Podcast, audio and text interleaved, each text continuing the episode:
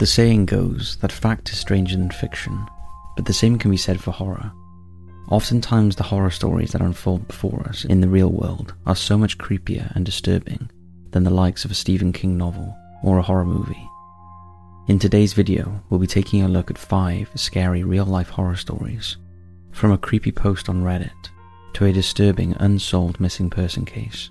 Here are five real life horror stories.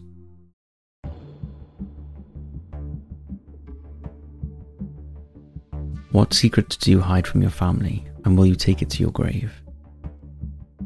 Ask Reddit is a subreddit where people ask and answer thought provoking questions. Most are just general questions about relationships and life. But every now and then, a question is asked that produces a reply that can be quite disturbing. A few years ago, the question was asked What secret do you hide from your family, and will you take it to your grave? As you would expect, it got a variety of responses, from cheating in exams to cheating on partners. However, one answer stood out, and even if it was fake, just the fact that someone would think it up is disturbing. We won't tell it word for word, but here's an overview of the story. We'll call the man Tom. Tom was out with his girlfriend Deb and her friend Sarah. Tom couldn't help notice that Sarah put a pin in her phone every time she took a photo, so out of the corner of his eye, he noted what she was entering and put it in his phone. A few months later, Deb and Sarah were over at Tom's place, and both of them took a swim in his pool. Sarah left her phone indoors, so as the girls swam, Tom took his opportunity to look through her phone, using the pin he had saved. He scrolled through Sarah's personal photos, some of which were nudes, and he discovered she was talking to a guy called Jeff, who had also sent her some intimate photos. Armed with Sarah's pictures and videos, Tom concocted a plan. First, he broke up with Deb, but kept in touch with Sarah. He then created an online alter ego who he called Vanessa. For months, he worked at creating Vanessa until her identity looked real. Vanessa then started following Sarah on all of her social media, and Tom knew that Sarah was the type of girl who always accepted friend requests and followed back. Through Vanessa, Tom then started blackmailing Jeff and told him if he didn't break things off with Sarah, he would leak all of his intimate photos. Knowing what he'd sent, Jeff broke it off with Sarah. Tom then tried to do the same to Sarah, again through Vanessa, saying she would expose all her intimate photos if she didn't stop talking to Jeff. But Sarah called Vanessa's bluff, so Tom decided to change tactics. Fake Vanessa backed off for a bit until Tom could get hold of Sarah's phone again. Tom invited Sarah over to his place, where she mysteriously lost her phone. Tom promised to look for it and miraculously found it the next day and handed it back to her, but not before he installed a spy app that lets him track Sarah's every move. A few weeks later, fake Vanessa again contacted Sarah, but this time she was armed with the conversation Sarah was having with everyone. Sarah confides in Tom about what is happening and breaks down crying, telling him about Jeff and that somebody had hacked both their phones and was blackmailing them. As Tom was known to be a tech expert, Sarah asked him if he could help her. What Tom did was convince Sarah that Jeff was Vanessa and it was him who was blackmailing her. Soon after, Sarah dumped Jeff for good and turned to her hero Tom who saved her, as she thought from some pretty distressing stuff being posted online. Sarah and Tom now had a shared bond, and not long after they started dating. Four years later, they were married. Tom ended the post with the chilling words Months of planned lies, blackmail, and espionage got me my wife.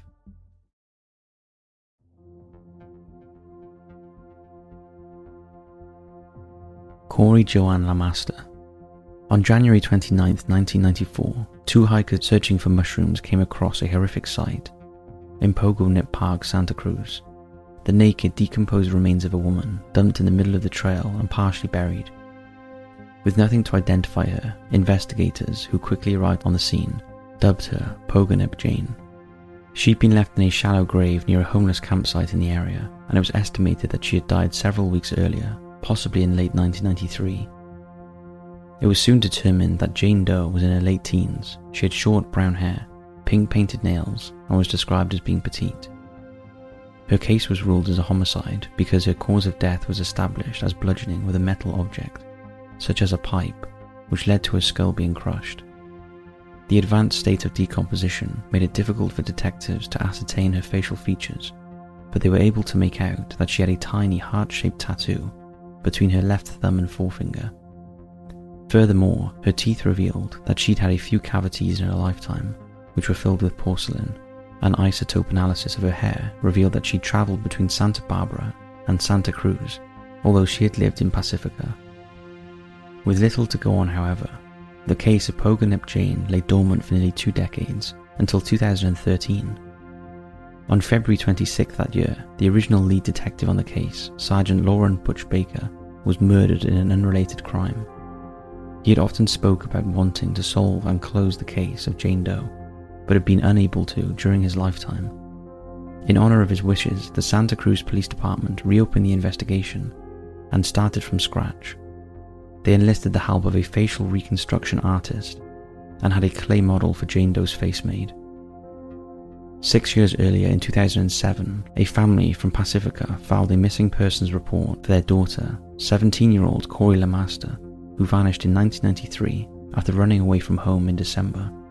Corey's mother submitted a DNA sample for future comparisons, and in 2013, investigators got a partial hit. This led them to speak with Corey's adopted sister, who was living in Washington. She still had a fingerprint card from Corey's teen years and passed it on to authorities, who were able to match the prints with those of Pogonip Jane. 19 years after she passed, Jane Doe had finally been identified. She was 17 year old Corey Joanna LaMaster. It had never been made public why the family didn't report Corey missing until 2007.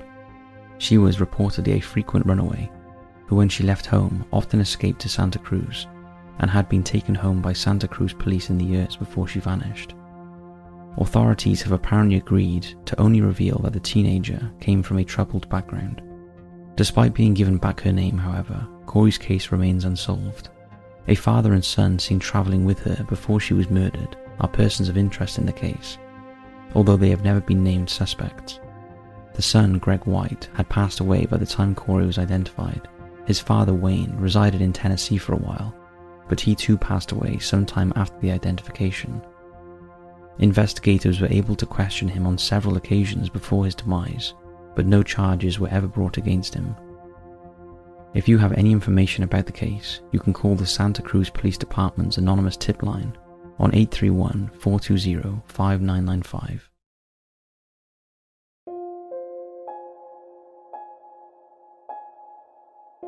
creepy hand. This Reddit post was short and little information was given about it, but it seemed to creep out the Ask Reddit community, who had asked, What is the creepiest photo you've ever taken? Wookie Rage replied with this comment and caused a bit of a stir. It read, Me and my brother were out hiking when we came across this cool tree. We took this picture, only later did we see the hands in the background. Take a look. Now we think this could be a setup, although it seems the poster is into wilding rather than anything creepy. But if it is genuine, to find that on one of your photographs would surely freak you out. What do you make of it? Just part of the tree, a hoax, or something strange?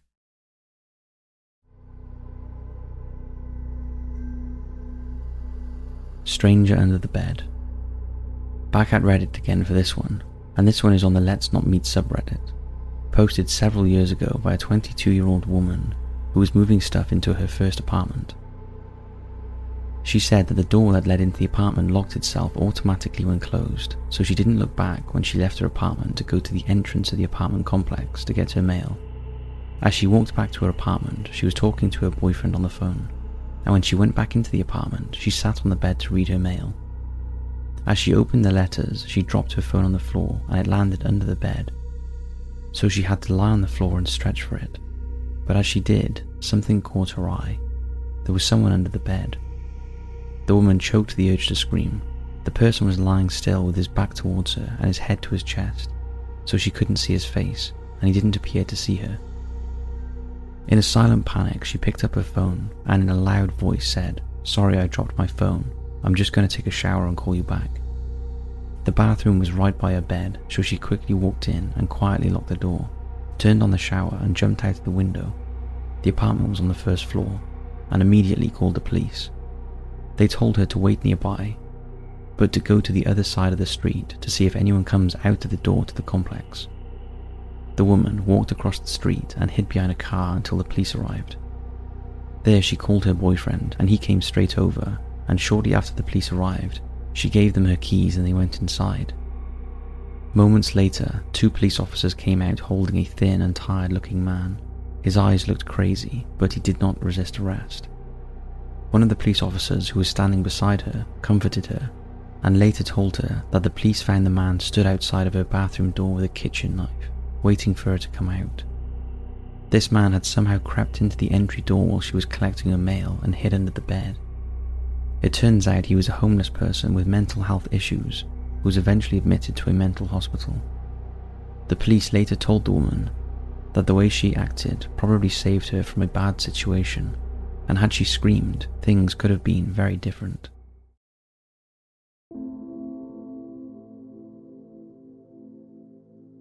Owen Parfitt. If there was one thing Owen Parfitt was known for in the 1760s, it was his stories. A former sailor and outlaw, the 60 something year old often spoke about the grand adventures he'd had overseas in the likes of Africa and America, practicing black magic, entering into illicit relationships, and doing things that weren't generally considered to be acceptable by society in those days. When he eventually returned home from his travels, suffering from rheumatoid arthritis and unable to walk, locals often said that his wild endeavours had finally caught up with him as a young man, Owen had initially been doing an apprenticeship, working under his father who was a tailor, but he grew bored and frustrated and hated the job. So on a whim, he went off to enlist under the King's banner. From here, Owen largely lost touch with his family.